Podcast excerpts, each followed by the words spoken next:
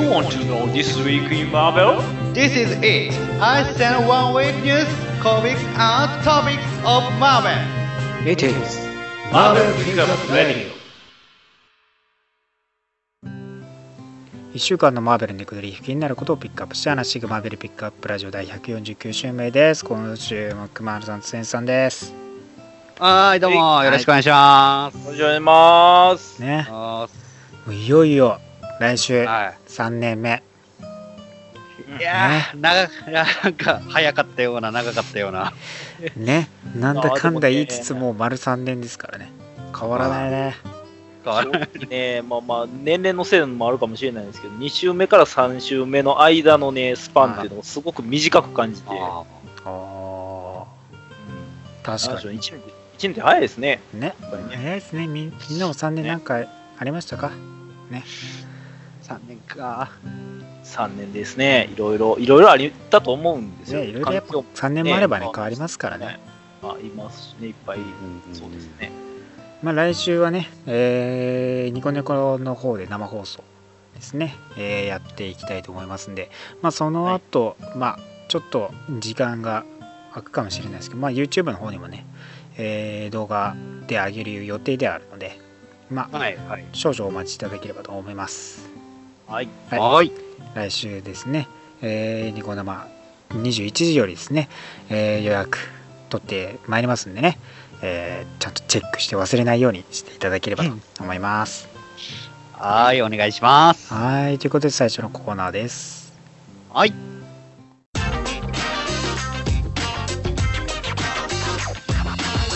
The beginning is pick up news さあ今週のピックアップニュースまずはですねマーベルレガシーからの各タイトルの詳細が判明しております。はーい。まあ10月11月そして12月ね、えーまだまだ、えーマーベルレガシーのタイトルとして発売していくものがありますよと。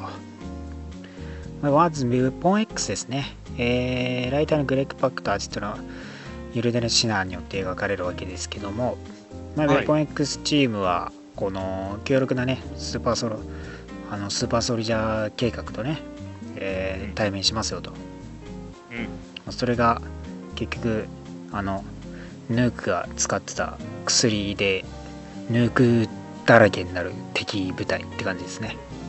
はいはいはい。まあ、あの薬で強化された戦闘部隊と戦うような感じですね。量産化に成功みたいな感じですね。そうそうそうですね。うんヌーク量産化されてますね。はい。まあドラマでもね登場ジェシカ・ジョーンズの方でね登場してるキャラクターですけどね、まあ、それがはい。まあいろんな兵兵士たちに与えられてる感じでまたねそいつらと戦わされるっていう内容ですからねまあこのウェポン X チームね、えーかなり攻撃的まあ残虐に殺してくれるでしょうからね どう殺してくれるのか見守りましょうそうですね。はい。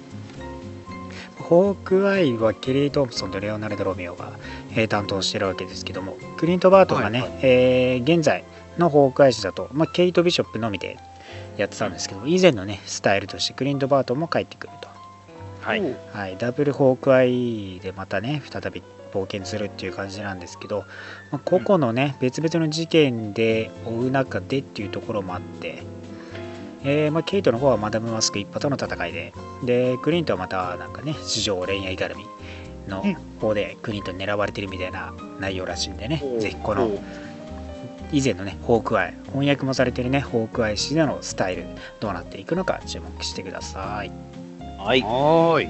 えーそしてなんと、テイルズ・オブ・サスペンスが復活することになってますね。えーそれがめっちゃはい嬉しくて。古き良き、えーまあ、あの、テイルズ・オブ・サスペンスといえばね、アイアンマンが登場して、まあ、その後、あのキャプテンアメリカとの共同誌としてね、おのおののストーリーをね、あの、2つのそのストーリーをこう掲載している、まあ、テイルズ・オブ・サスペンスだったんですけども100に至ってねそのキャップとアイアンマン誌で独立してね、えー変わってたので99号まで発売されてでまあその後ね発売されてなかったんです。今回100号としてねこれがまた再び帰ってくるよと、はい。今回はウィンソルとバッキー・バーンズはい。ね、ホークアイことクリント・バート。が、はい。まあ、戻ってきてこの2人の冒険、えーブラック・ウィドウね死亡ナターシャ・ロマノフ。死亡したと思われた彼女を追っていくよというのは内容ですね。うん。はいまあ、えーシークレット・エンパイア・オメガの方でもね、ここら辺の話がされているので、その伏線としてね、まあ、今後、バッキーが続いていって、それにね、ホーカイ・クリントンもね、えー続いていくというような内容になってますね。はい。はい。はい。まあ、本当にナターシャ生きてるのかどうなのかね、このナターシャ大好きの2人組をね、ぜひと追ってください。そうですね。そうですね。生きてたら生きてたで、なんか違う戦い起こらへん。大丈夫？ホークアイ VS バッキー・バーンズのね、リンソやめルで戦い始めるでしょうね。私の波に争わないで、みねたいな。引っ張り合うですよね。いっぱいあるだろうな。ね引っ張り合った結果、プチプチにちぎれるブラックウィドウとかを。あなんやだ、やだ、そんな、そんなのやだよ。絶対絶対服脱げてちゃうやつでしょあれ そんな、そんなコメディやんの？そんな昭昭和アニメみたいなコメディやるじゃない？ワーオみたいなこと流れるじゃん。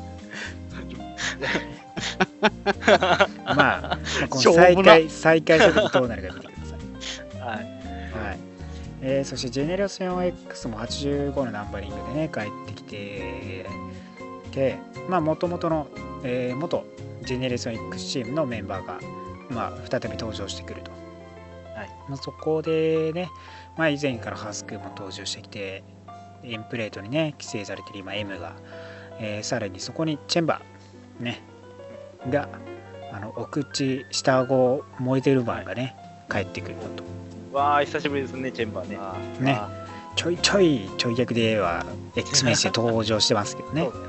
はいまあちゃんと自分のチームの一員としてね帰ってくるっていうような内容ですね、はいはいはそしてミツ・マーベルの方はですねなんとジャージーシティにね。から行方不明になってるミツ・マーベルに代わって市民たちの活躍を描いていると。はい。まあカマラ・カーンミズ・マーベルがねこうニジャージーシティをこう不在にしているっていう謎もあるんですけどもまあ何か彼女の大きな変化があったのでね、えーで最近登場したレッドガレッドダガーもね活躍してまあカマラを活躍して、えー探しているような内容ですね、はい。うんまあ、一体どこに行ってしまったのか。そしてカマラミズ・マーベルなきジャージーシティに何が起きるのかね。ぜひ注目してください、はい。い。おーそしてブラックボルトはですね、えーまあ、刑務所からいよいよ脱出しまして、はい。うんえーそれによってね明かされた秘密を抱えながら、まあ、地球へ戻ってくるといよいよ、まあ彼不在にしてた中でね、えーまあ、シークレット・エンパイア事件でイーヒューマンズがね囚われたり統合されたりしていた中こうねイーヒューマンズたちは彼をどう迎えるのかっていうようなね内容ですね、まあ、その対価を誰が払うのかっていうところでブラックボルトが払わなきゃならない王としてねこの市民たちの苦しみを抱えなければならないのではないかというような内容ですね。まあ今後もねブラックボルトさんはいつもね苦い思いをしていくでしょう。そうですね。かわいそう。王なんでしょうがない。うん。えーそして12月からですね、アメージング・スパイダーマン誌とベノム誌で行われる、えークロスオーバー、ベノム・インクがですね、まあ、発表されていると。はい、まあ、2, 2誌にわたって行われる内容で、まあ、ベノム・インク・アルファ1号が発売されて、えーその後アメージング・スパイダーマンとベノムを交互に行き来して、で、ベノム・インク・オメガ1号で完結といった内容ですね。はいまあ、スストーリー的には、えーマニアからね、シンビオートを奪った D プライスが、えー再びベノムとして帰ってくるよと。あらあら、D が帰ってくる。はい。あの現在やっているベノム誌の最初の時にね、えーリー・プライスが新たなベノムとして登場したんですけども、結局捕まって囚われて、で、そのシンビオートはね、いつものエディさんにね、戻ってきちゃったというところで、エディさんが今、次回、はい、ね、ベノムで活躍してるんで、はい、そこら辺のね、えーどんな絡みになるのか、えーそしてスパイダーマンもね、そこに加わってくるといった内容になってるんでね、えーはいはい。どうなるのかね、こう見守ってほしいですね。神病と対決ですね。また四角関係ができるんですね。いろいろと面倒でややこしいことになるでしょうね。そうですね。三角関。係じゃなくなったな。もう一人増えたんか。シンビオートとか混じり合わなきゃいいですけどね。確かに。えーあとですね、えーマーベルレガシーから、はいい、よいよなんと、うんあのキャラクタージーン・グレイが帰ってきます、はい。そうですね。おはい。ーはい、今回明かされた、えー単独のソロシリーズ、まあ、ソロシリーズミニシリーズですね、えーとしてですね、えーマシュー・ローゼンバーグとレイネリ・フランシス・ユーによって描かれるフェニックス・レザレクション・ザ・リターン・オブ・ザ・ジーン・グレイ。ですね。はい。はい、しかもカッコアダルトジーン・グレイですから。現在のジーン・グレイが帰ってくるといった内容ですね。はい、まあ、数年前に亡くなったジーンですけどもまあね、えー現在彼女が死んだ後このミュータント X メンの環境はねだいぶ変化があり、えーウルヴァリンが死にプロフェッサーが死にそしてサイクロプスまでもが死んでいるそうですえーね。X メンを導いてきた人物がことごとく言えばね死んでいっているわけですけどそんな中ね本当の真のジーン・グレイが帰ってくるというところでどんなどう帰ってくるのか帰ってきたジーン・グレイはこの X メンこの世界は何を思うのかぜひとも注目していただきたい。はい。今のミュータント事情をどう見るかですね、彼が。彼女がね。ね。まあ、それこそね、誰かが復活するフラグになる可能性も十分。ですし。もう恋恋敵とねその、はい。教授は死んでますからある意味ね、はい。彼女だけ帰ってきたってことになるわけですからねそうですね。いやオールの、うん。オールドマン・ウルヴァリンがあーどういう反応を示すかちょっと楽しみやな。そうですね、まあ、ここら辺のね、えーある意味呪われていたね関係性がジーンがやっと戻ってくるって感じですかね。またいつ死ぬのかわかんないですけど。いつ死ぬいや、もうなんか、死死を求めるな、死を求めるな。正直多分死んで終わりのような気がしてどうせすぐ死ぬでしょう。うんじゃあ、どどうせ蘇ったらフェニックスだよ。どうせ死ぬんですよ。まあフェニックスだから。死んで生き返って死んで生き返る。ね。まあ、これに合わせてね、えーフェニックス・バリアンツもですね発売されて、まあさまざまなヒーローがフェニックスに模した、えーねカバー群が発売されるんでねそちらもね、はい。ぜひチェックしていただけれ超ばと思います。かっこいい。あ超かっこいいですから、あのカバー。ねみんな燃えてますからね基本的に。マジで。サノスゴーストライターのかっこよさすぎるサノス絶対勝てない、あんなの。サノスは無敵になるでしょうねあれもねインフィニティ・ガントレットはめてフェニックス化したらもう どどうしたらええねんっていうねもう無理やね。もうもうどうしたらええねんってなりますからね。ねまあ、これのね、マーベルレガシーもえー12月いろいろね、えー本当に遺産が帰ってきますので、ぜひ注目していってください。はい。はーい。はい、えーそして、マーベルスタジオによるですね、映画パワーパックの計画が進行中との報告がされております。はい。おお、はいパワーパックか。まあ、以前にもね、パワーパックの計画が立つか立たないかみたいな、えーものだったんですけど、まあ、現在進行初期段階として、えーまあ、日程とかね具体的な内容まだなんですけどもね計画として進めているというようなね、えー内容がハッシュタグ賞より報告されているとはい。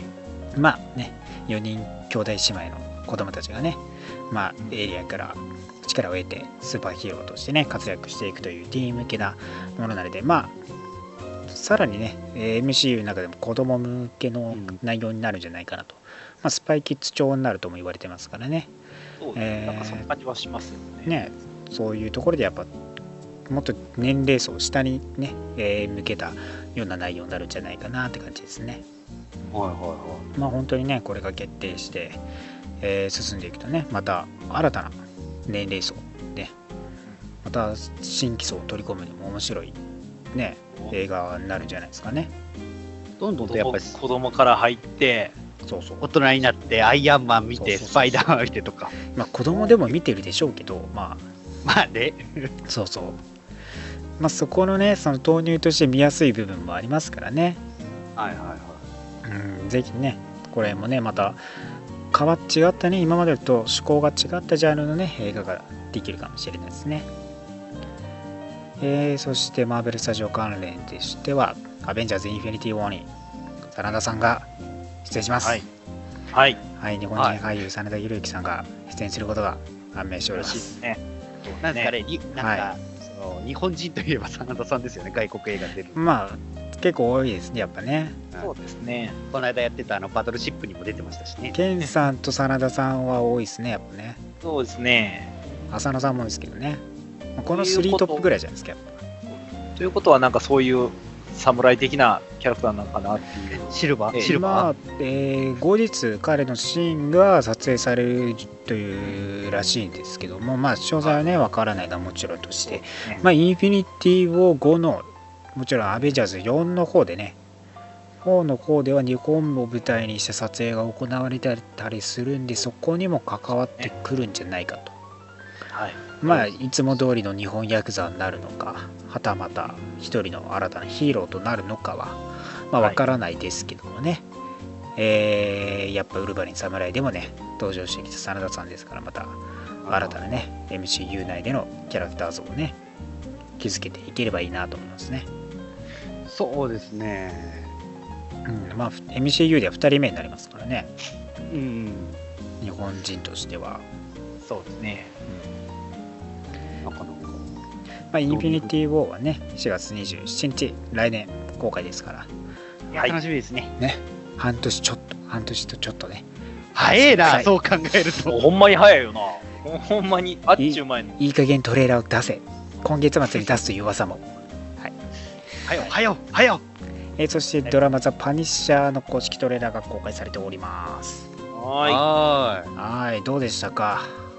いやーパニッシュしてますねい。パニッシュしてます。い。ねえー、もうなんか本当にパニッシャーっていう感じのパニッシュ加減がすごいですよね そのもうもう本当に劣化のごとく悪人を殺していく感じが悪人を倒そうじゃなくてもう殺そうとしてる域でバンバンこうやっていく感じがねうんやっぱパニッシャーらしいしそれこそやっぱりねネットフリックスでいう年齢層もね高めを狙って表現できるようなね内容ではやっぱあると思うんで、うん。なかなかいいんじゃないですかねこそっていうところ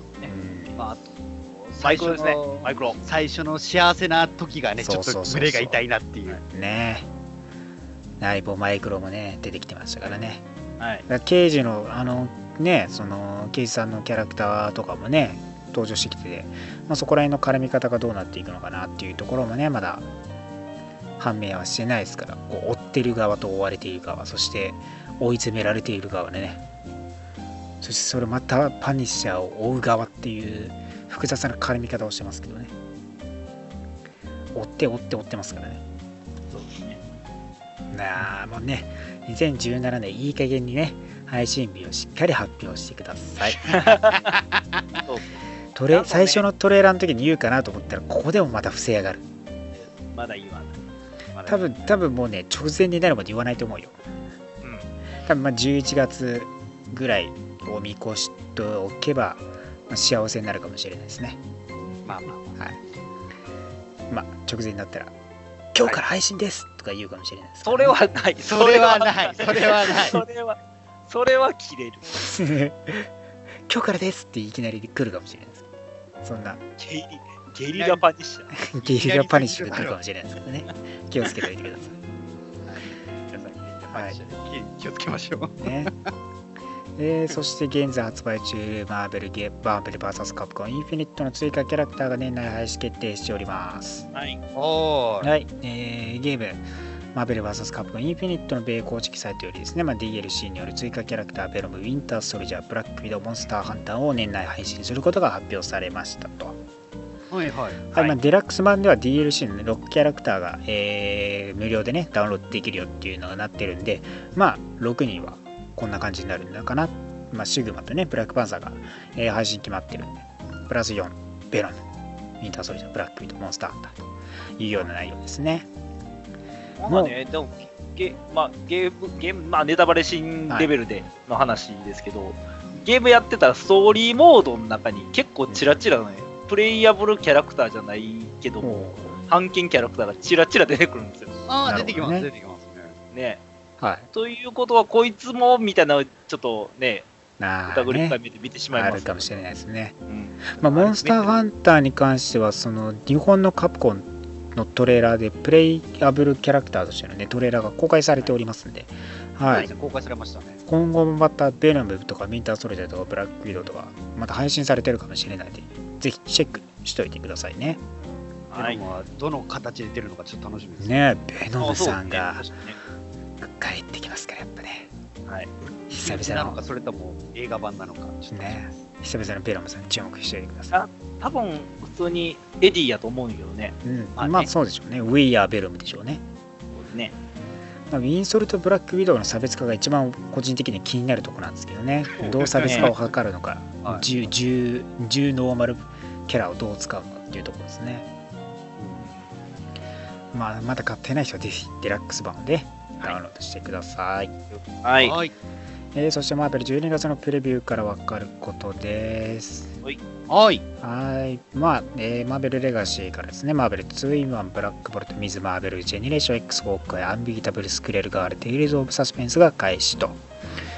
えーケーブルでは古い敵、ギデオンが登場する模様ですね。おおおはいデッドプールと、はい。そうです。デッドプールと同じ時にデビューしたヴィランですね。ニューミュータンツして。はい。ギデオンが、はいまあ、政治世界では死亡してるんで、また時間軸がね、あの違うところにケーブル行ってるんで、その影響でまあ登場してくるんじゃないかなというところですね。えーそして、ガーディアム・ザ・ギャラクシーで148、149では、まあ、えーインフィニティストーンを探すためにノバ構造にね、えー参加中のチームですけども、ここでね、また新しいキャラとメンバーとね、えーいる中、えーロケットがこのね、ノバ構造ね、整理が必要だっつってね、あのー倒すとか倒さないとかっていうカバーもね、あのそのまま載せてるんで、多分しないでしょないでしょうね。う。そういうカバーを載せて一回もした試しがないですから。ちょっとした多分小競り合いをするだけだと思いますんでね。皆さんあまり深く考えない。そろそろトンズラだぐらいの感じだと思うんですよね。ロケットが言うこと聞かずに暴れ出す程度なもんでしょう。はい。まあ、えーファルコン3号においてですね、メフィストがなんとブラックハートのね、えー息子、ブラックハートがですね、えーウィンディーシティ、えーシカゴの市長になっちゃう。え、ちょっと待って、意味がわからへんねんけど。まあ、メ悪魔の子、メフィストの息子ですからね、あの見た目は普通に人間にうん。変わることもできるでしょうから、それで市長になり変わって、なんかシカゴを混沌とさせてやるぜみたいな感じなんですかね。冒頭ロキの匂いがする。まあ、ニューヨークではね、ウィルソン・フィスク、キングピンが市長になってるんでね、シカゴも大変なことになるなっていう感じですね。どこどこの都市も大変だなっていう感じですね。どこも大大変ですわ。ねやばいですね。はい。えー、あとは、キャプテンアメリカに、えー696号でソーズマンが、えーゲスト出演しますね。はいはい。で、マイティー・ソー702号にはハーキュリスがゲスト出演。えーそして、インクレディブル・ハルク711号では、なんと、オーディンソン、アンワージー・ソーが、えー登場してきて、まあ、映画を意識したスタイルになってる感じですね。ね。はいえーで12月のモンスター・アンリーシュド9号から新たなクリエイティクリエイティブチームとなってまして、まあ、ライタージャスティン・ジョーダンとアーティストのフランシスフランシスコ・ガストンが引き継いでて、まあ、新たなストーリーラインに入っていくような感じですね。えーあと X メンブルーではですね、まあえー17、18号ではチームが、まあ、2099世界に入ってて未来の X チームも登場してくると。はいはいはい。はいえーまあ、あと90年代に登場したブラックホークというねキャラクターに似た人物も登場してくる模様という感じですね、えーそしてアベンジャーズとチャンピオンズにおいて行われているストーリーですけどもまあこの2チームの中の誰かが死亡するかもっていう感じですね。はい、はい。まあ死傷者がね出るみたいな感じで書かれてるんでまあ一人くらい誰か死ぬのかなと。まあ死ぬのか分からないですけどね本当に、死ぬかどうかはわからない。まあ、死傷者っていうのがね言われてます、まあ、死ぬかもしれないね、まあすぐ生きさ生き返れそうな気もするんですけどね。大体でっかいキャラクターの時は、まあ、盛大にね死を描くんでね。あんまりこんなちょっとした感じのキャラクターそんなにいないかなって感じなんでね。であとディスカブルでディスピカブルデッドプールでは290と291号でケーブルの死がねこちらもまた死が示唆されてるわけですけども。まあどうせケーブルは死なずにねまあストライフが死ぬんじゃないのかなって感じですね。そうでしょうね。ね。もうどこ行っても死死ぬか生きるかみたいなね話ですけどもね。当たり前な殺ね。伐。はい。善悪の戦いの話はね当たり前なんですけどまあ殺伐としてますね。まあね今後マーベルレガジーもね新たなタイトルそしてストーリーがね、えー続いていく、えータイトルもありますんでぜひともねおのおの注目していってください。ははい。あと、えービジョン。ディレクターズカット版ハードカバーがはい。発売されます、はい。ビジョン。買います。1から12号プラスビジョンディレクターズカット1から6号収録されます。なんはい買います。なんていうことでしょう。私は両方ね持ってるんで買えません。え、買う買わないんですか？TPB でビジョンしかってリーフでディレクターズカット揃えてるのにまたまた同じもの買えって。う。ん。買いましょう い。決断早いな。皆さんもね、えービジョンまみれになる、ねえーハードカバーぜひともね、えー買ってみてください。内容はかなりね頭がいかいっちゃってますから。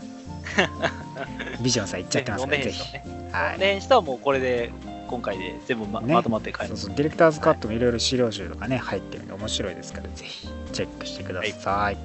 はい。はい。ということで今週のピックアップニュースは以上になります。い。いはい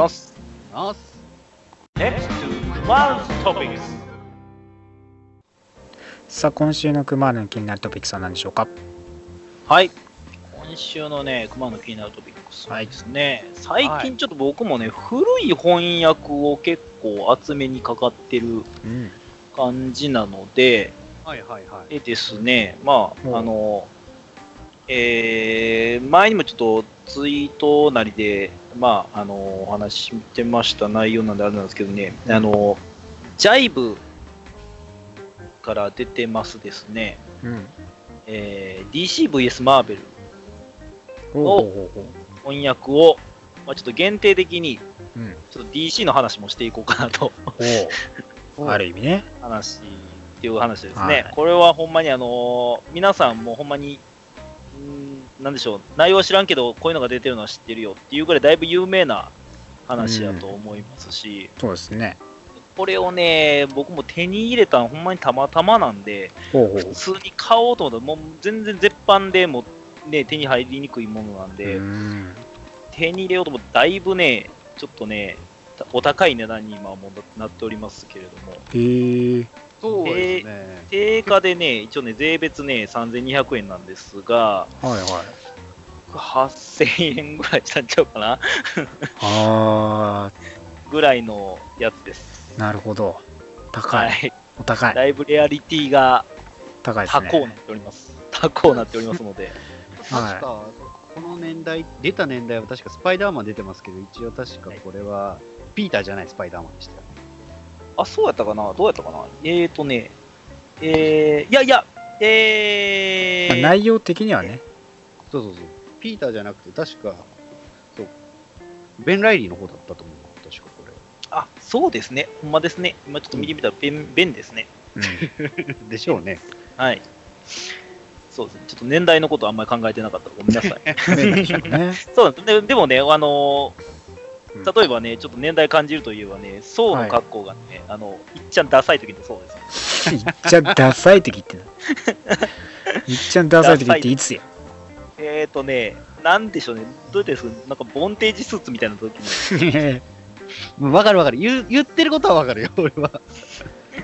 なんかあの、ガンビットみたいなマスクになってる感じの、長髪のそうですね。あーはいはい多分なんとなく分かっていただけるかな。知ってる人はなんとなく分かっていただけるかな。まあわかる感じでしょうね。ちなみにこの、まあ VS えー VS シリーズですね、VS シリーズってあれですけど、DCVS、えーマーベルっていうシリーズに関しては、続編のアワールガムコミックスの方に続くんですが、ちょっとそっちは持っておりませんので、僕はもう TCVS マーベルの話だけ今回はちょっとさせていただきますというところなんですが、えっ、と、内容ざっくりは知ってますよね、皆さん。まあまあまあ、まあまあまあ知ってます知ってそうですね。で、あのまあ、一応知らない人のためにお話ししておきますと、えーまあ、2つの世界がありますと。うんえーそれぞれを統治しているアマルガムブラザーズという、それぞれの世界の神様うんが、えーいるんですが、そろそろなんかどっちが強いか決めようやないかみたいな。また喧嘩ねになりすぐすぐ決めたからね。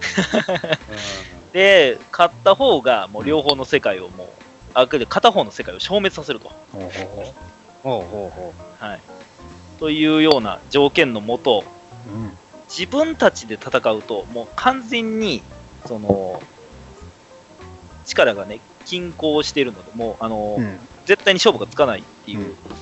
あの力なので、えーまあ、代表として、その世界のヒーローをぶち当てようじゃないかと。自分たちの世界のキャラクターを駒としてなるほどね戦わせよう自分たちの世界をね、するわけ。どっかで聞いた話やな グラグランドマスターとう。グラ、グラ。コレクターというやつがいた気がする、まあまあまあまあ、そういう戦いよくあるから。うん そういう戦いよくあるからね。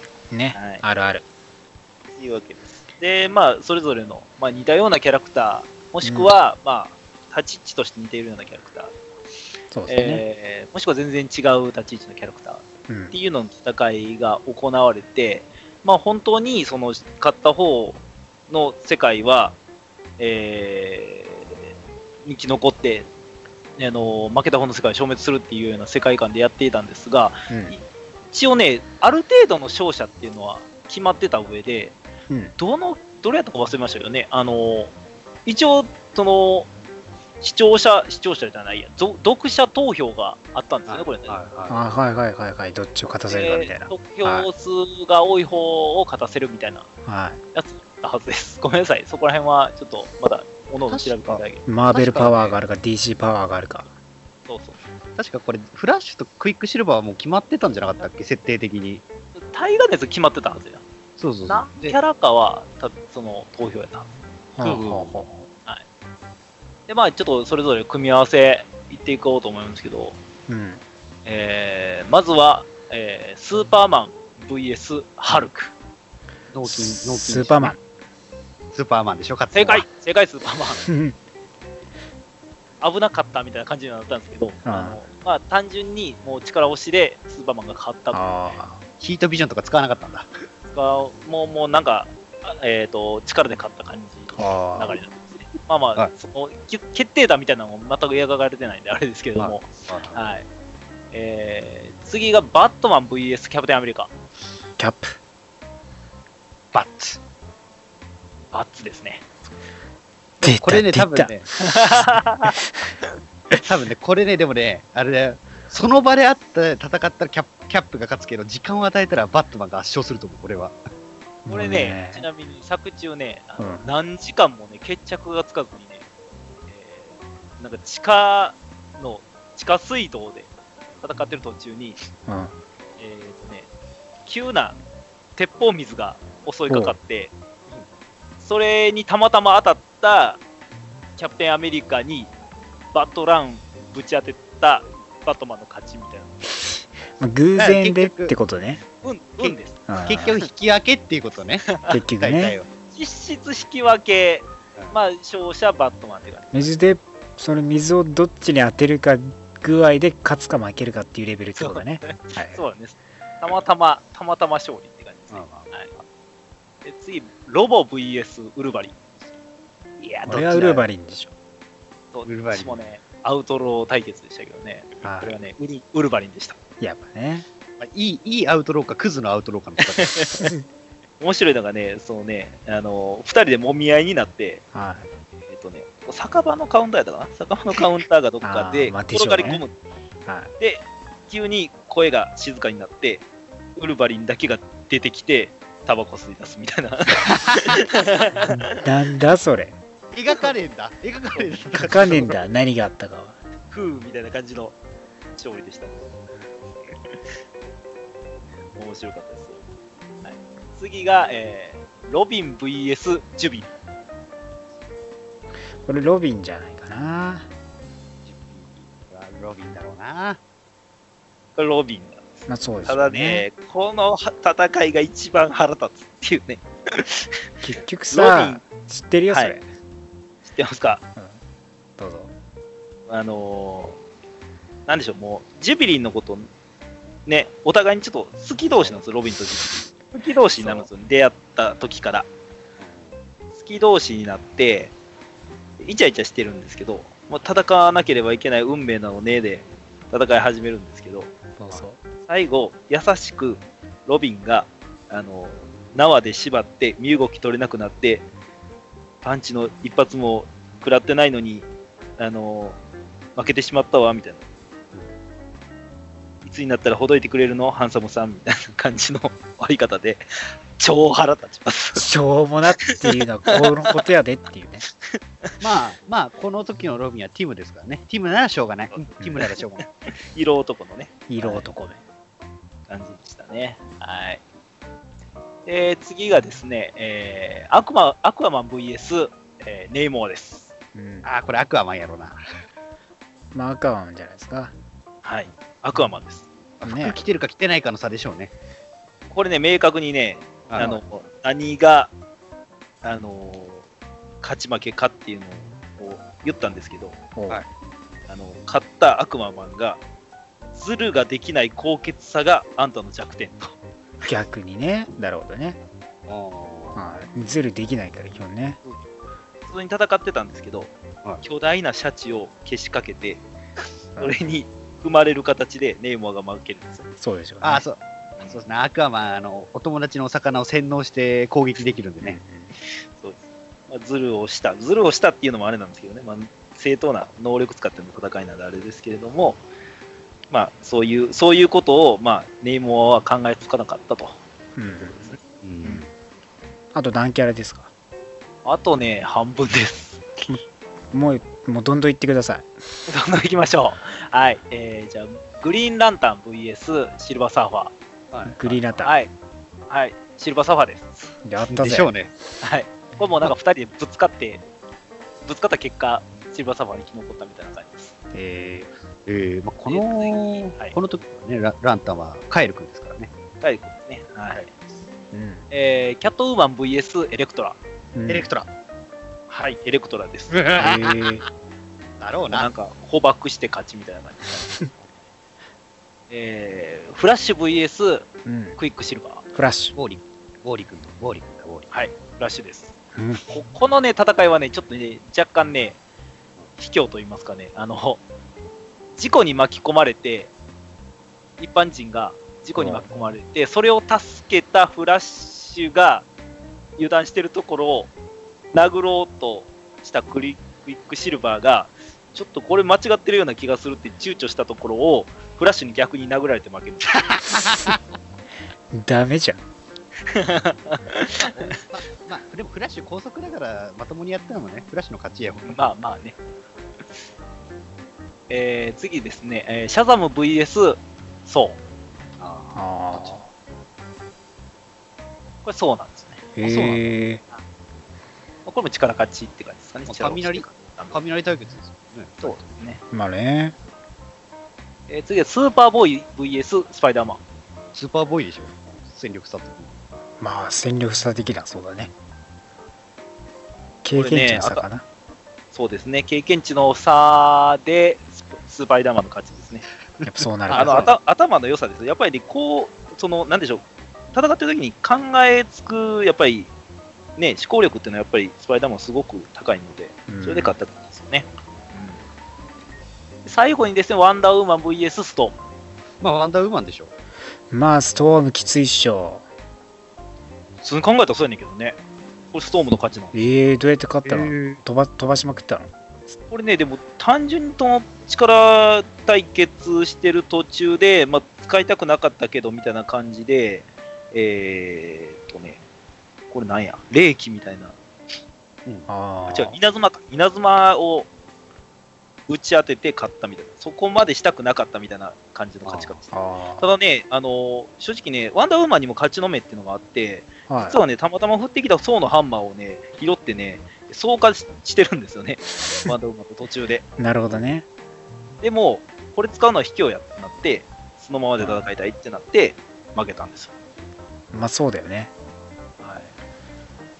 そういうね、高潔さを持ってるからこそ、ハンマー持ってたみたいな感じですけどね。それはまあワンダーウーマンは持てるでしょそりゃそうです。ワンダーウーマン持てなかったら誰も持てないそうね。まあ、こういうその、装火するワンダーウーマンっていうのもちょっと面白いので、そうねですね。なるほどはい。で結果的にですね、この、まあ、戦いはですね、えーマーベル側の勝ちになります。過半数を獲得したマーベル側の勝ちになりまして、えーただしね、この話、あの、傍観者といいますかですね、えーその戦いの、えー脇でですね、えーアク、アクス、あ、アクセスやね。アクセスっていう、あの、うんヒーローがいまして、えーそいつの活躍の話でもあるんですね。はいはいはいはい、戦いをしてる裏で、なんとかこの戦いを止めようと動いてるヒーロー、アアクセスっていう子がいまして、それがなんとか時間を、時間をじゃない、この世界をつなぎ止める役割をして、まあ、勝ち負けが結局のところ、どうでもよくなったというか、へええー、2つの世界を調停させたみたいな感じになったんですね。で、その結果、アラアガムアマえーアマルガムブラザーズは、うん。え2つで1つ、まあ、融合して1つの神とうん。なりました。ということはということは、世界も1つくっついちゃう。にくっついちゃう。あアマルガムだな。はい、それでアマルガムだ。そうです。ね。その結果生まれた世界が、アマルガムユニバースが生まれて、その話に続くわけです。なるほどねはい、ちなみにですね、翻訳本の方はですね、えーアマルガムの話も少し入ってまして、えードクター・ストレンジ・フェイト、ほはい、の話も、えー少し1話だけ見れます。ドクター・ストレンえジとドクター・フェイトが合体したキャラクターね。そうなんです。ドクター・ストレンジとドクター・フェイトが合体してるキャラクターなんですが、最後仮面を取ると、なんと、チャールズ・エグゼビアなんですよね。だからさ3人なんだよね、合体したキャラクターが。はい合体したキャラクター、もう一人ついてるからね。何おまけできてるの？っていうね、話もね、ありつつ、まあちょっとね、あのー今手に入れるとなったらちょっとね、レアリティが高くて手に入るんですけど、まあこういったものも出てますよと。DC とマーベルって喧嘩してるようで、仲良くやってる時もありますんで、ね。はい。まあ良きライバルとしておね互いに、そうですね、は切磋琢磨して、また今後こういうことももしかしたらね、起こりうる可能性もありますし、もしかしたらこの話を元に映画が作られるっていうようなことももしかしたら、ナイス。ない。それはナイス。そうです。か。はい。規模感が違いすぎるんでそれはね。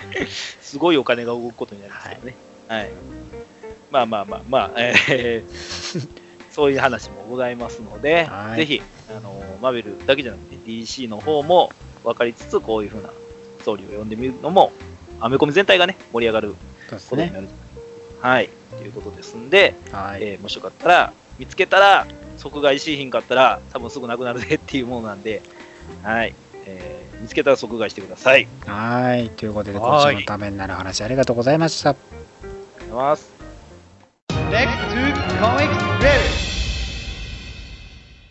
さあ今週のリーフレビューです。おーい。もう今週はねぶっちゃけそんなあんまないっす。あ、ないんだ。うんぶっちゃけぶっちゃけまあそんなにそんなにこうねあのもうシークレットエンパイア終わってもうねあの落ち着いてきちゃったかなって感じはするんですけどまあまあでもねえー連日練習ねまあ毎週続いております。ジェネレーションズザ・マーベルズねですね、がまあ来てますよねまずは。はい。まあ、今回ミズ・マーベルミズ・マーベルのね、えーカラキャロルの冒険話というわけですけども、えーまあ、カマラちゃんどこにいるかって言ったらキャロルさんを筆頭としたあの、はい。女性雑誌の編集部はい。にいるんですね、あのなんで私こんなところにっていう感じになるわけですね。そうなんですね。はい。まあねあのーこのいきさつとして、まあ、バニチングポイントにね入り込んで、えーでカマラちゃんが飛ばされたのはまあ過去のわけですよ。でまあ服をね、えー着替えなきゃっていうんではい。服を買ってね、はいあの一昔前のね服装になるわけですよね可愛くないですか？でもこの格好。でもね可愛いとそう可愛いんですよ格好がなめっちゃ可愛いし。そう髪型もなんか若干合わせてるっていうねそうそうそう。うんちょっと、なんでしょう、クリーンとした感じの前髪にしたりとか。そうそうそう時代を感じる感じねあと、カマラちゃん、あの、腕輪の中にお金入れてたんですね。ねそこ そこに入れてたんだっていうのは確かに。そこ財布なんですねっていう感じの。そうそうそうそうそう。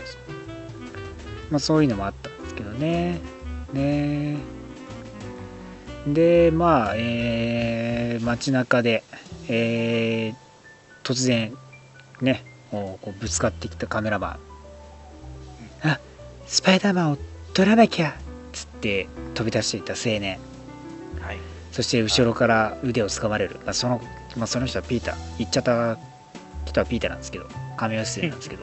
そうですね。でまあ J. ジョナ・ジェームズに掴まれて。で、はい。遅いって言われてるわけですね。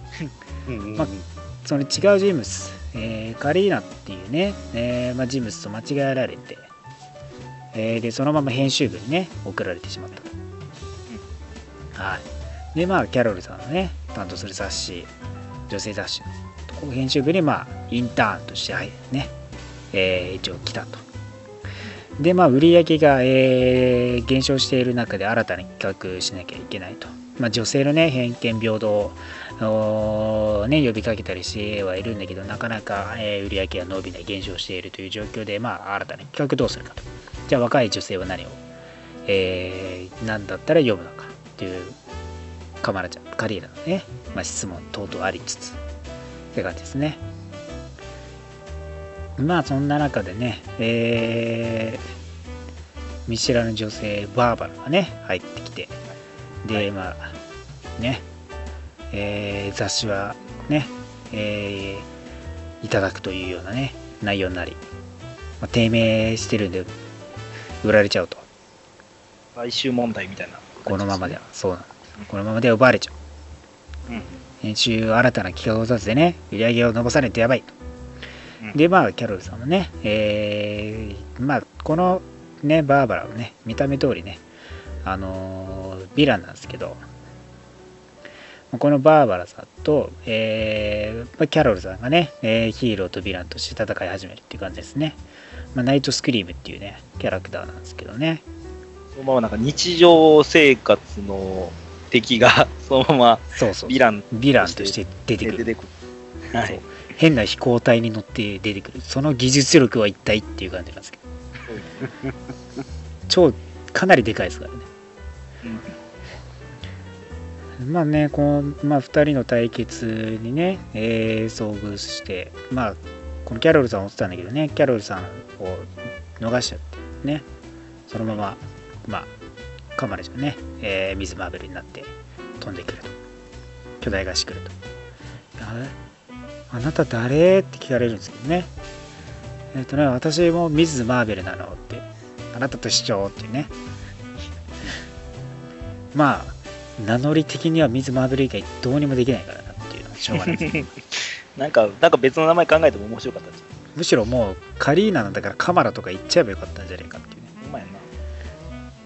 えーまあね、えーバーバラ・ナイト・スクリームはね、えーテレポートしてどっか消えちゃってっていう感じなんですけどね、えー飛んでいっちゃって。でまあねキャロルさんまだね若い時なんでこの重荷というか、まあ、まだ一ヒーローとしての活躍というかね、えーいう部分でまだなんかすれてない感じがやっぱ出てきててね、そのコスチュームもねほんと初期のコスチュームですからねでまあかね監修にもね優しい笑顔でねみんなを安心させるこんな中でねカマラちゃんはね思うわけですよね。このもう現在においてまあちょっとキャロルのまあその時のキャプテン・マーベルの後継者にはもうなりたくないとキャロルあのカマラちゃん的には、その現在でのねキャロルにはちょっと行動にはやっぱ賛同できないというところでまあアベンジャーズもねやめてそしてこのキャロルとの間で亀裂が生まれてしまったわけで、はい。でもまあそんな中でもね受け入れられ受け入れる一緒にね、えー戦っていくことができるこのねところっていうのが心のね持ちようというかねこの辺は平等さというかみんなが一緒にっていうところのね、えーところでひらめくわけですね。なぜ対立しなきゃいけないのかっていうところをね、まあ、察していくわけですよ。なんでこうまあカマラちゃん的にはちょっとねこの大人のやり方は気に食わないって言ってこう一方的に押しのけちゃうっていうのもは分からなくもないですけどね。まあ各々の事情があり各々の考えがあるっていうところですからね。結構、あれですかね、カマルちゃん直情型なんでね、そうなんですよ。思ったらも思いついたらうこうだバッとね。こうってなっちゃううんまあそんな中でねそのヒントとして、まあ、雑誌のね、えーえー企画としてカマラちゃんがね、えー持ってくるわけですね。キャロルさんのもとへ。キャロルさんもうダメかもっつってね。もう夢も終わりかなみたいな感じになるわけですよね。雑誌も低迷しちゃってね。ウーマンマガジンがねえーでまあそこにね企画として。まあ女性、えー陰影革命ですか？あの女性のメイクアップの企画なんですけど、まあ、誰にでもできる。だ、まあ、誰に誰でもできる、まあ、人種とか関係なくねっていうところ幅広い意味を持たせているわけですね。まあ誰でもできるところですねそこにおいての差別はないと。はい。でまあこの雑誌がね、えー発売されそしてねどんどん売れ行きがどんどんね上がっていきもういろんな人種のねだからそのこ女性が買っていくんですよ、まあ、白人黒人まあアフリカ系から何からもう全部いろんな人たちが買っていくと。そういう雑誌を、まあ、発売できて部数も伸びてでねキャロルさんもね安泰だし JJJ もねいい笑顔振りまくと。ね。こんな笑顔久しぶりに見ました。ね、2人の活躍によってね、まあいはい。い結果が出たと、まあ、そこにまたね、えー怒り爆発のナイトスクリームさんが現れ、まあ、キャロルさんとね、えーそしてカマルちゃん同じミズ・マーベルとしてなって戦って倒すと、ね、しかもねもうね蹴り入れてカマロのビデカ足で蹴り入れてキャロルさんが吹き飛ばしてどっか飛んでっちゃったレベルですね あれはあられちゃんみたいな終わり方しました。そうそうあれはピューあれはっていう感じで見ちゃった はい。まあねそんなある意味ねこの時代において分かり合えたミズ・マーベル2人はですねまあこう笑顔のままこう2人は別れてそしてカマルちゃん今のね、えー現代にも帰ってくるというような内容です。はい。はい。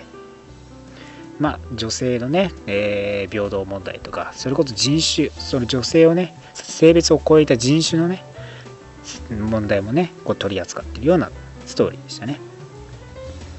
はい。カマラちゃんらしい。ね。そしてカマラちゃんが生まれた、なんか、コンセプトらしいそうですね。話。本当そうなんです。女性としてそしてねこの何系ですか？イスラム系のねそのそうそう。えーっていう差別問題はそうあるわけですからね。そこにおいてもやっぱ言及していくと。それがキャロルさんとしてのね、えー大人の立ち位置での助言とか話とかもあるというところですねまあ今後ねこれをきっかけにこのキャロルさんたちのね、えーキャロルそしてカマラちゃん現代のね関係性がちょっとは改善されるのかなっていうところもね注目どころですよとはい。いう感じです。えー、そしてね、えー続いております、ベノムバース。3号ですね。はい。はい。もうね、ここにおいては、あのね、そん、まあ、今回ね、意外な人物が登場してくるわけですよ。はい。はいまあね、あの、前回の最後、ベベノムデッドプール、ベノムプールが、ポイズン化。私、勝てないんだったら、こちら側につく、ポイズン化させてーなーっつってね、まあ来たわけですけど、なんか腹立つな言い方と。本当にポイントのポイズン化しちゃったっていうね。はい。よっしゃーって感じになるんですよ。まあ、ポイズン化すると若干ね、硬めなね、見た目になるんですね。そうです同じ毒でも。うんそうそうなんかロロボ感あってでもかっこいいですけどね、僕好きなんですけど、ねなんかね、この硬さ、硬い感じいいですよね。ああ、それこそ本当に特撮ヒーロー的な感じですそうそうよね、見た目的にはね。なんていうかね、鱗というか、なんていうか、硬なんか生物、まあ、昆虫的な感じですかね。そうですね。液体な番感じから。で、まあ、ベノム連中としてはね、えー消えた、あーあいつら消えたし、爆弾で一気に処理すればいいんじゃねっていうロケットをさ、ロケットらしいな。ね、マニアとゴーストライダーは、ベノムどこ行ったんだあいつはみたいなね、感じになり、で一方でストレンジ、えーストレンジベノムはですね、新たな人物を召喚してくるわけですよ。はい。その人物とはなんと、はいカーネイジ。はい、めんどくさいやつ、めんどくさいやつ来ましたね。めんどくさいの読んじゃったぜ。同じシンビオートでもめんどくせえ方読んじゃったぜ。よ敵にもなるし、味方にもなる。そううわーしねーっつって相変わらずまた殺しにかかってくるっていうね。そうね。そうそうそうそう。でもまあカーネイジの力、まあ、このね、電信病棟としての力は大変重要で、まあ、最後の賭けだと。戦力としてもね、かなり有効なんで、まあね。で、ベロンブたちがカーネイジを抑え込もうとする中、まあ、ポイズン、ね、えーポイズン側がやってきますよと。はい。まあね、速攻、アイアンポイズンが、あの、胴体引きちぎられて、殺されましたけどね、カーネージ。多分ね、セントリーにやられた恨みがあるんでしょうね。胴体真っ二つをね、絶対したがるんですよね。ね やりたがりますね。ね。残虐性の表れでもある。そうなんですね。で、まあね、ポイズン側の戦いでね、えー、さなか、ゴーストライダーも、またポイズン化、規制されてポイズン化させられて、デストレンジの方も、ちょっと、あのーカーネージを読むのに力使いすぎちゃって、戦い、あんま戦えない状況だと。はい。でまあ、ゴーストライダー、ポイズンがね、俺のはって言った瞬間、後ろからカーネでぐしゃーってやられてね、殺されちゃうっていう感じですね。そうですね。最後の抵抗として非顔面に吹くんですけど、あんまり効いてないっていまあまあ、なかなかかっこ悪い。う。ねえ、あー、やりやがったら、この野郎ってね。まあ、火に弱いはずなんですけど、普通に平気な顔してますけどね。やっぱ。本物の火じゃないんだろうなってまあね、ドクター・ストレンジ・ベノム、まあ、ストレンジ・ベノムを連れてね、ねポイズンズたちはいなくなって、まあ目的は果たしたような感じであると。で、まあストレンジは、まあね、ドゥームの、えー元にね、えードゥーム・ポイズンの元に運ばれてくるわけですけど、はい。はい、そんな中でね、あることを聞かされるわけですよね。まあ、ポイズン化されてはいなくて、ドゥームと話してるわけですけど、まあ、こうポイズンとね、あのベノム、チンビオートだ戦ってるけど、まあ、ポイズンの、まあ、計画をね、達成させるために、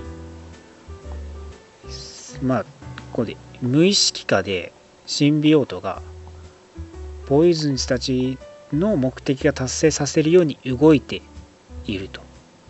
うん。はい。っていうことをね、言うんですよ。でそれストレンジはね、まあ、愕然としてしまうんですね。はい。まあ、ポイズンたちが何を求めているのか、そこに対して、ね、なぜシンビオートたちが無意識化で協力してしまうことになっているのかっていうところですねすべては私の計画通りだみたいな感じなんですよね。そね。それらは運命だと。ね、いうわけです。ドゥームですからね。そうそう。そういう感じです。まあ、うん。カーネジさんが暴れてね。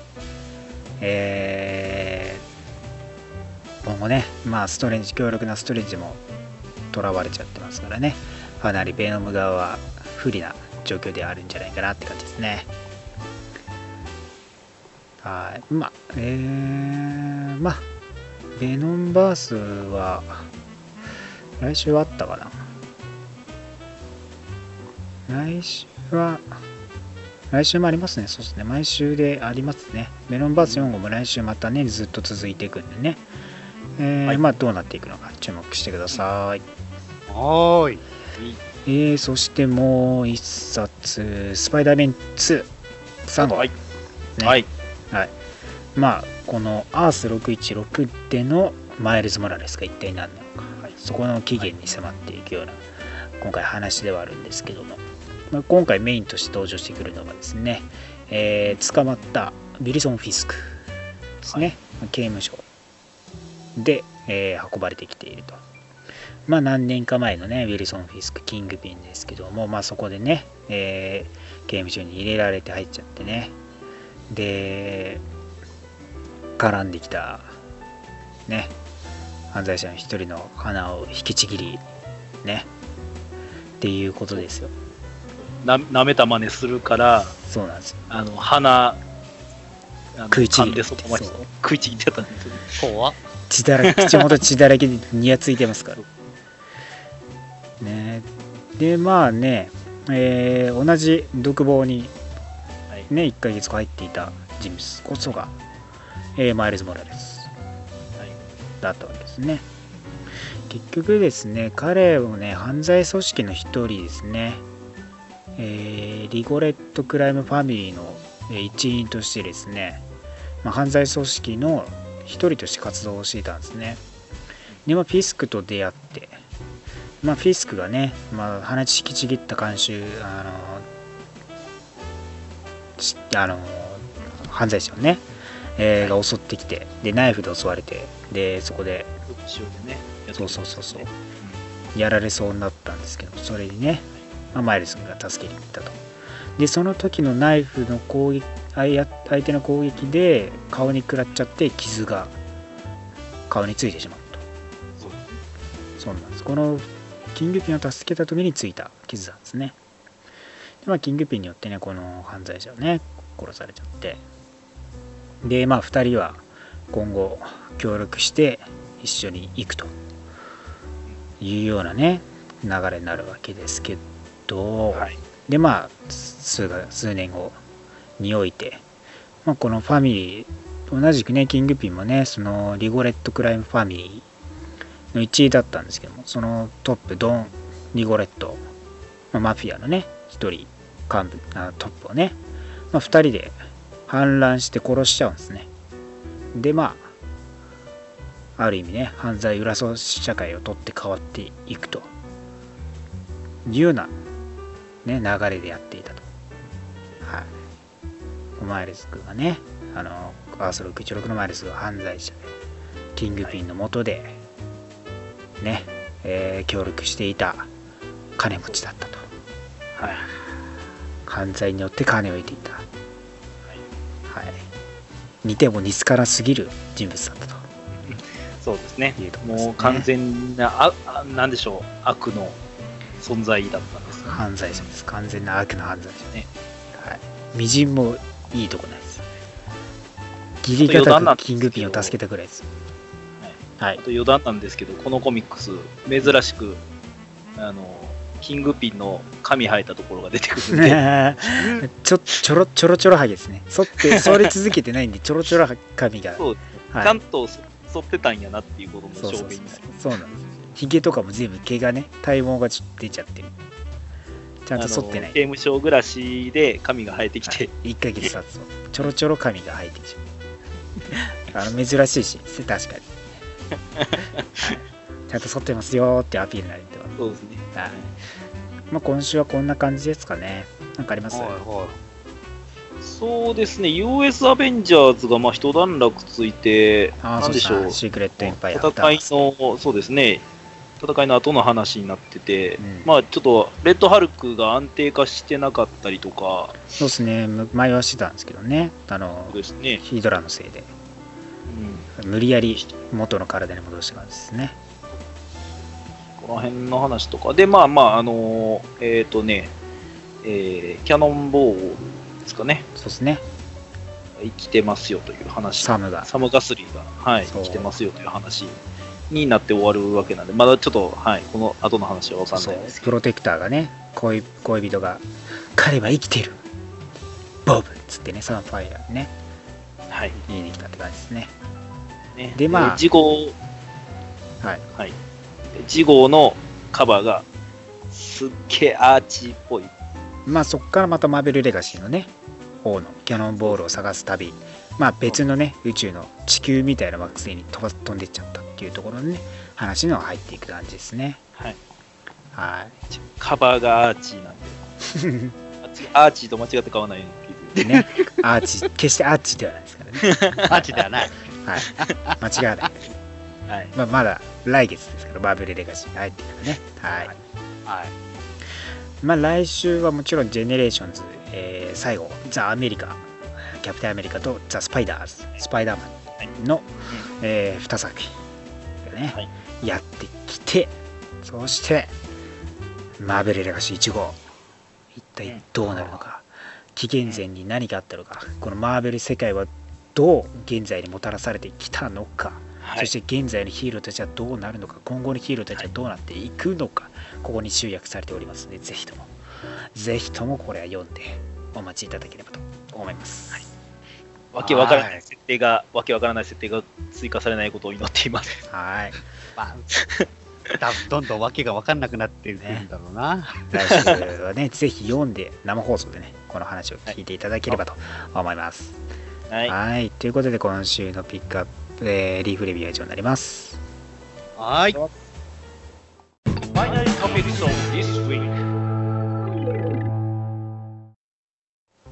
さあ今週の話題は米国放送がいよいよスタートされます。インヒューマンズの歴史を振り返ります。はーい。で、ま、IMAX の方ではね、えー9月の頭にですね、えー一応ドラマ「インヒューマンズ1、2が、えー公開されたわけですけど、まあ、はい。ドラマとしてはですね、えー月末ですね、えー9月末からですね、えー米放送が開始されていくということで、まあね、えーまあ、インヒューマンズ日本ではね、いつになるかわからないですけどもね、まあ、今のうちにね、どういった人物たちなのかというのをちょっと振り返っていこうじゃないかというところですね。はい。まあね、えー、まあ、非人道って感じです。うん。インヒューマンの翻訳をただ言っただけです。役を言っただけです。ああ、そういうことね。はいはいはい。そういうこと。そういうことね。非非人間的な、超人的なってことですね。はい。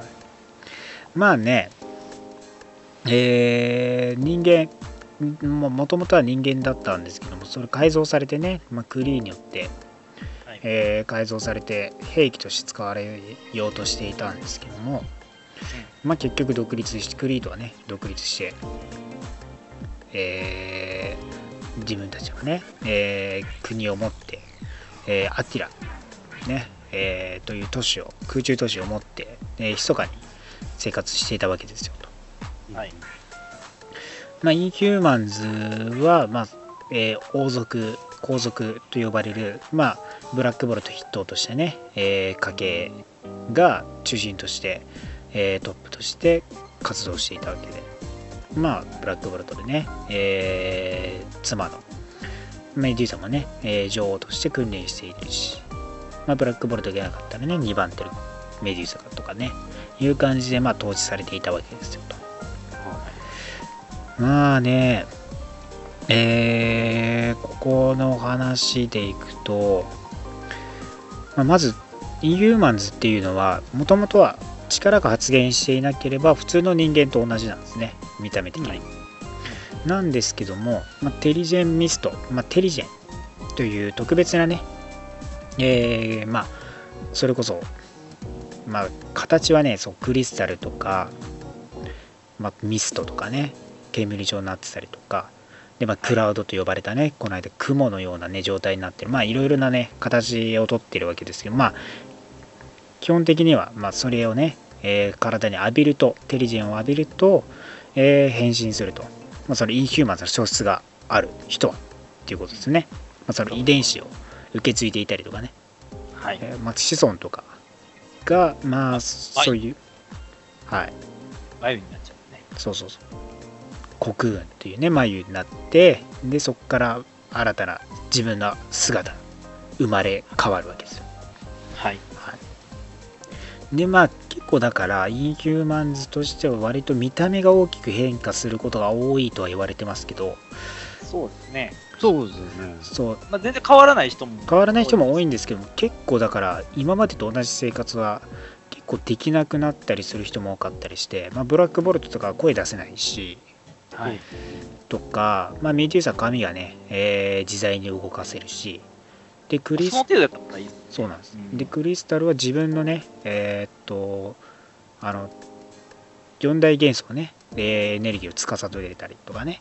はい。でまあマキシマズマと人のね、えー洗脳能力あったりとかしてるわけですよと。って感じですねまあそんなね王族たちが支配するインヒューマンズの中で、えー初登場がどこだっけな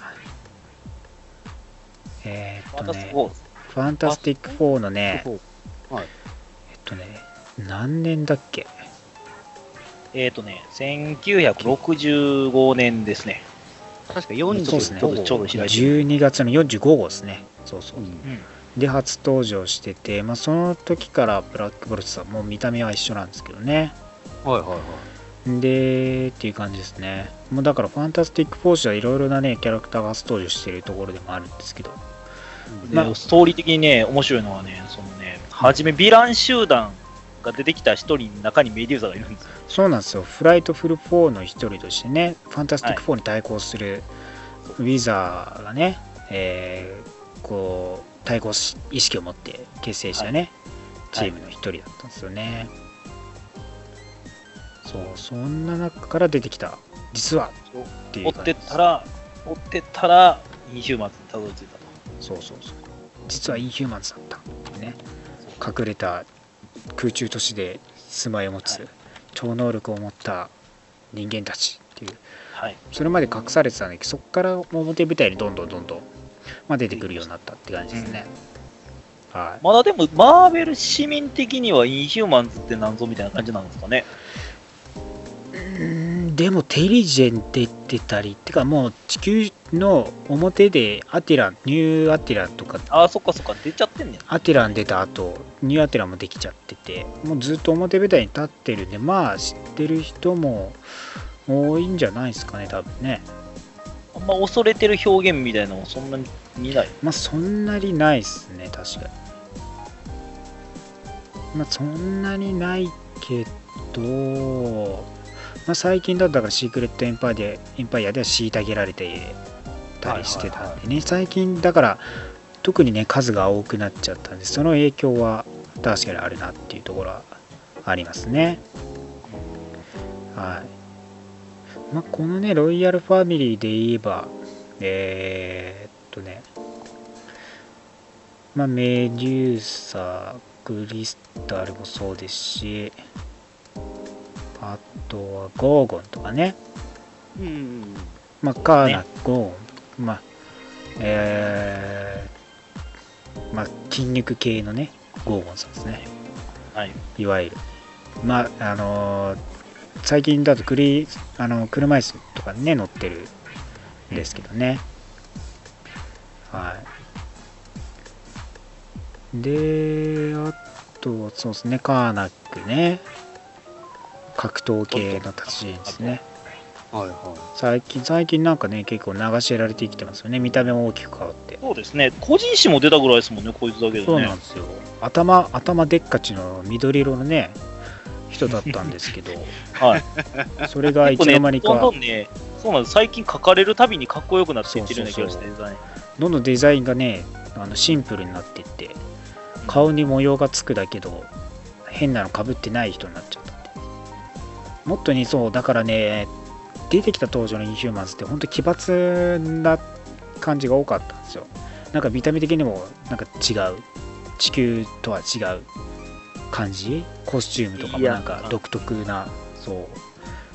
っていうところだったんで意外とねだからそういうところでは結構最近だとね変わってきてたりするなっていうのありますねでまあねそうトリトンもだいぶ変わっててね。ももっとねなんかマスクとかつけてまあ半魚人のキャラなんですけどもっとねマスクつけてなくてもっと人間っぽい顔してたんですよはいはい。顔的には普通の人間顔でもっと半魚人今もう完全半魚人化してるじゃないですか。魚人顔じゃないですか。ね もう鱗とか入ってて。うん。完全完全にあれ、ほぼ魚に近いじゃないですか。もっとね、そうドラマがね、だからいい表現の仕方。ちょっと、ちょっとウルトラマンっぽいっていうか、あ、確かに、確かうん。に、そう言われれば、うね。ちょっぽい。ちょっと顔っていう顔が、なんか人間味のある顔になってるという。か、そう、魚人顔じゃない、人間味の顔がね、当時からしてたんですけど、最近だとね、ちょっとかっこいい系になっちゃってますよね。まあ、半魚人ね、水辺が大好きな人ですね。ま あむしろ水辺じゃないと動けないほぼ無力。に大体地上にいる時って逃げる羽目になる。あのトリトンさん、そうば、そうですね、アメ、あの、アルチベット・スパイダーマンで出ましたけど、なんか、あいつ、海が近くでいるのに、水辺で戦ってましたからね。そうでしょう。なんでこいつ、水に飛び込まれるんだろうなって思いながら知ってました。そうだからね、本当に水中やったらむちゃくちゃ強いんです、めっちゃ強いんですよ。うんそうただ、いかんせん地上戦が多い、なぜか。そう地上でか、みんな地上で活動させられるから仕方がないんだけどね。はい。まあ、トリトンとね、そう、えーっとね、カーナックが兄弟なんですね。あ、そうなんだ。そうそうそう。えーでね、えーまあら、あと忘れちゃいけないロック城ね。はいはいはい。はい。犬。マスコット、インヒューマンズのマスコットキャラロック城でっかい。超ビッグな犬さんでね、まあ、テレポートすることができるんですけど。まあ昔はね実は人間がテリジェンミストで 変わってしまったとかしまわなかったとか。あそういう設定やったんですか、もともと。一時期一時期まあもともと犬犬設定だったんですけどなぜか一時期人間がなってて喋っちゃったりしたこともあるとかないとか。けど今では犬に戻されたとかないとか。そこら辺は、あの、いろいろとね。いろいろとねちょっとね批判とかがねあの視聴者のあの読者の声がね反映させる形にはなってますけど。実はおっさんやったとか、そんな嫌やもんな。そうなんですよまあまあまあまあその設定はあったとかないとかですから。まあでもねマスコットキャラとしてね本当にテレポーターとして大いにね。今でも活躍しててカマラちゃんとも仲良くてね。すぐ、はいはいはい。すぐね2人で遊んでたりしてた中ですからね。はい。でまあそんな中でえーそうですね。ストーリーとしてはクリース・クラル・ウォーの時にもあの地球でねその反エイリアンっていう思想が結構出てた時期で、まあ、エイリアンを迫害しろっていうんでエイリアンじゃないはい。インヒューマンズも迫害の対象になっててトリトンがはい。ボッコボコにね一般人にやられてでアベンジャーズに知らせに来るみたいなね。大体ね、大体捕まるやつトリトンなんですよ。そう見た目がね 半魚人なんで見た目がもう。もろなんでエイリアンだっつってなっちゃって。地上やったら無力やから、そうそう。それこそ、それこそ捕まりやすい。そうボッコボコにされて。かわいそうすぎるやろ。そうそれこそスクリースクラルボとかだよねあったとこで。まあ違うんだよっていうところもあったりね。まあその後のアベンジャーズの活躍でね誤解を解けたりしてたんですけど、はい。そうですね。でまあインヒューマンズだからそこまではあんまり表立ってメインでっていうのは割と最近で宇宙ものね、ぶあ、そうか。そんな中でクリスタルとクイックシルバーが結婚した話もね、あそうですね。はいはいはいはい、ありますね。その、ファンタスティック4と仲良かったんですけどね、なぜかこの X メンともね、縁が深まって、クイックシルバーとクリスタルさんが出会ってしまって、これね、結婚しちゃって、娘までできてしまったと。はい。ねもう、クズなね、シスコンだったんで、ベックさんはもう家庭を顧みない人だったんでね、あのね家庭よりもね姉姉の方に行っちゃいました。っていう感じだったんでね、おこですよ、離婚です、離婚。まあね、ルナも可愛かったんですけどね、かわいそうに。たまにね、登場してきてますからね、今もね、インヒューマンズ氏とかでね、関連して。結構ね、クリスタル自体が結構濃い陽気女ですよね。そうですね、結構恋愛、えーしもう多かったですかね、割と。もう今やもうなんかベテラン感出してますけど。今もうインヒューマンズベテランで、チームたまに率いちゃってますよ感出てますけどね、確かに。ね。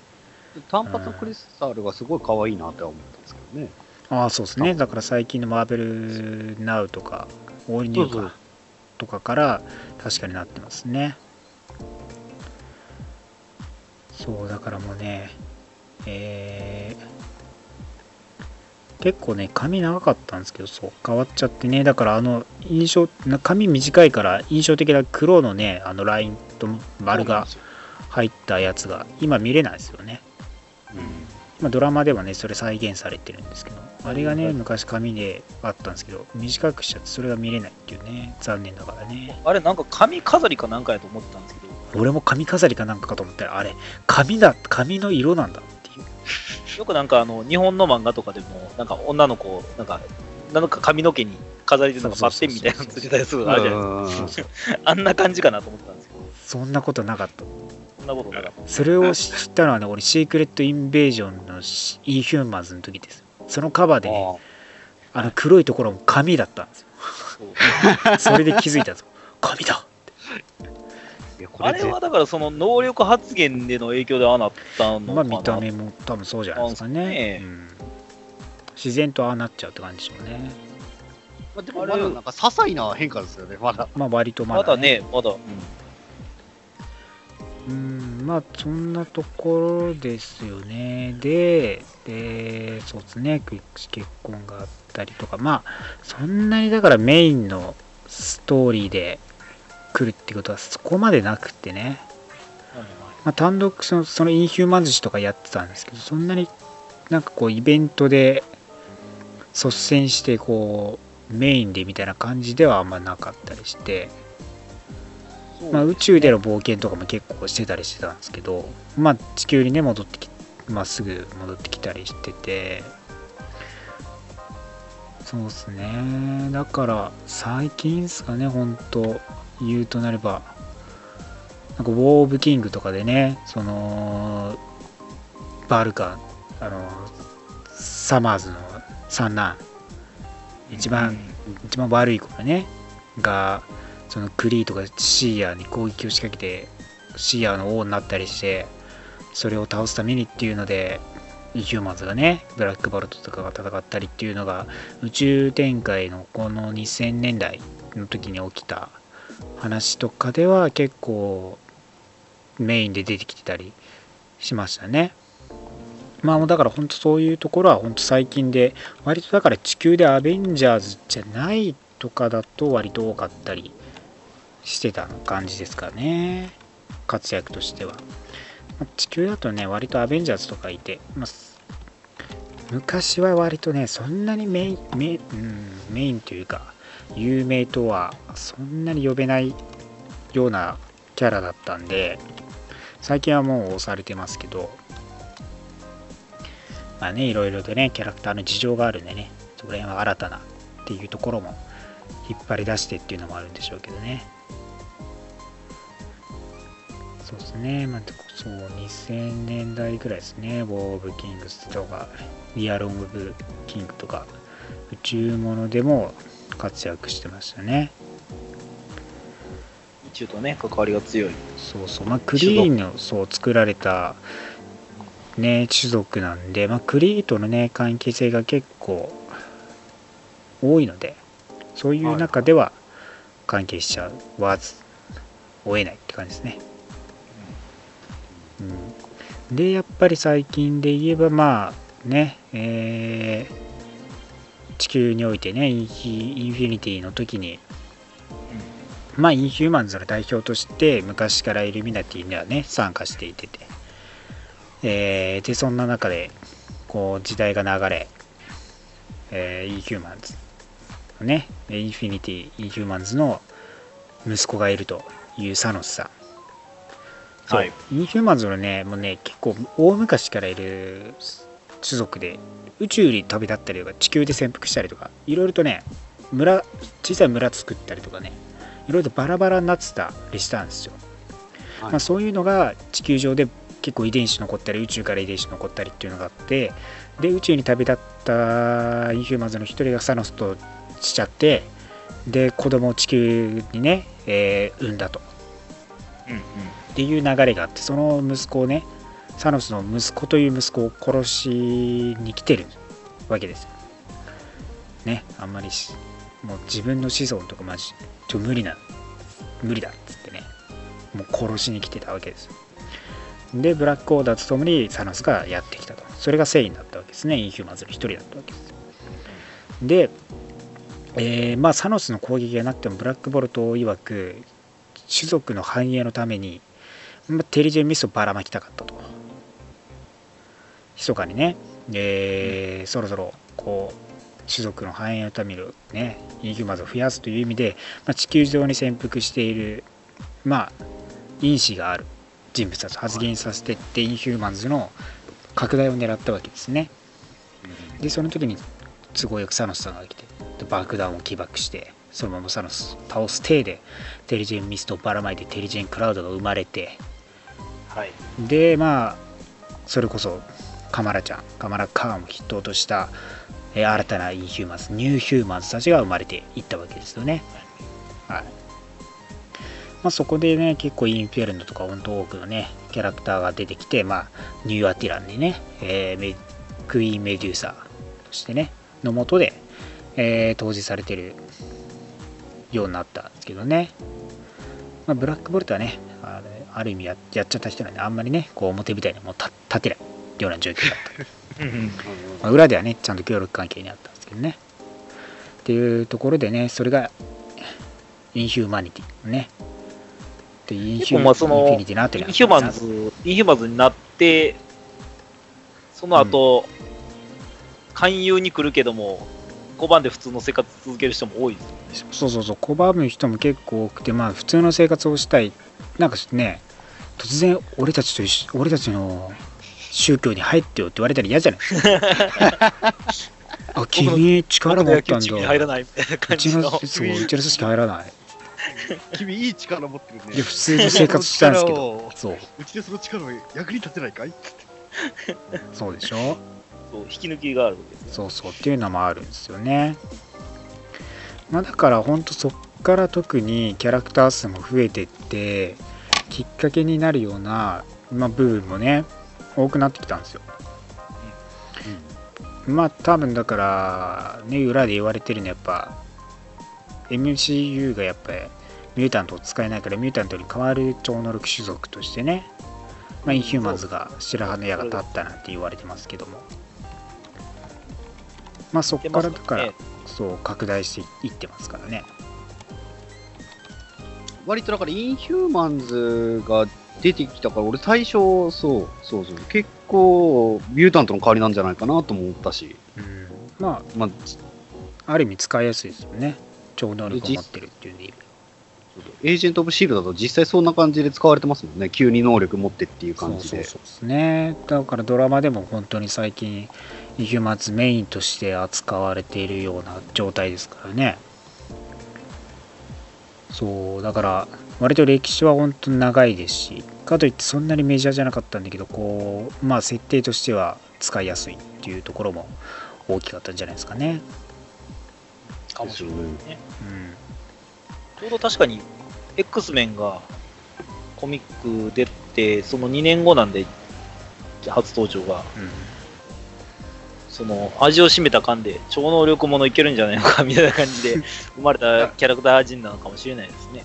まあ、うまあ、だから、いまあ、いい差別化はできてるんじゃないですか、王族と、王族マン、そうそうそうね。だから、インヒューマンズっていう組織の中でも王族とかがあったりっていうのがまたね、違った思考になる感じですからね、確かにね。まあ急に例えば新キャラクターが超能力者で出てきましたよ。うん前、ミュータントなの、インヒューマンズなの、それともなんか違うやつなのみたいな感じで分かんなくなる時はありますけど。そうそうそうそう。あるある。まあ、X 遺伝子があれば X メンだし、インヒューマンズの遺伝子あればインヒューマンズだしみたいなね、遺伝子調査が必要になりますからね。単純になんか改造されただけみたいなやつもいます。そうそうそうそう。わかんないですけど、それ出てきて説明が出てくるからね、わかんないですけど。そうね。ねまあそんな感じですかね。割とだから見た目の特徴とか身体的な特徴の変化も結構出てきたりっていうのがあって、で、それこそカマラちゃんを生み出したりね、最近では。まあ、だからそうね、最近は特に本当に多くて、もうデス・オーブ・ X の X メンのミュータントにとってはテーリジェン・ミストが毒で、それによって地球にミュータントが攻めないっていう危機にもなったんですけどね。それこによそ、あれ、そうその差別化の部分ではあるかそうもしれない。そうそうちょっと似た者同士での対決っていう意味ではあったわけですけどね。まあそこでやっぱねえー、インヒューマンズ VSX メンがやられたりしてましたからね。面白かったですよねある意味はいはいはい。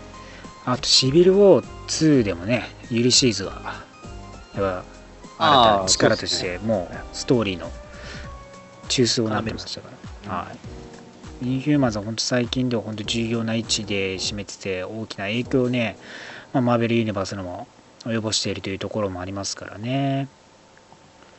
はい僕考えたらセイン、セイン君もすごいな、今。よく考えたら。サノスの息子で、インヒューマンズで、しかも今、フェニックスポーツで宿してる。そう、サノス殺そうとしてますからね。確かに。待って、それちょっと属性持ちすぎじゃない？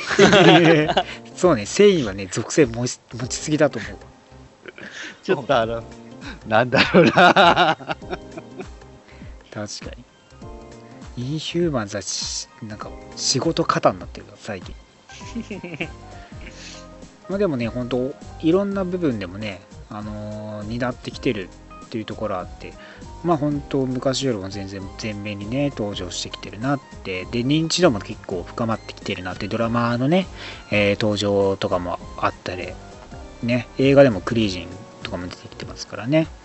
まあ、新たなインヒューマンズっていう意味でもドラマで登場してきてて今後ねまた後続のドラマがね開始されていきますからまあ、はいさらにね知名度が上がっていくんじゃないのかなっていう気がしますね、はい。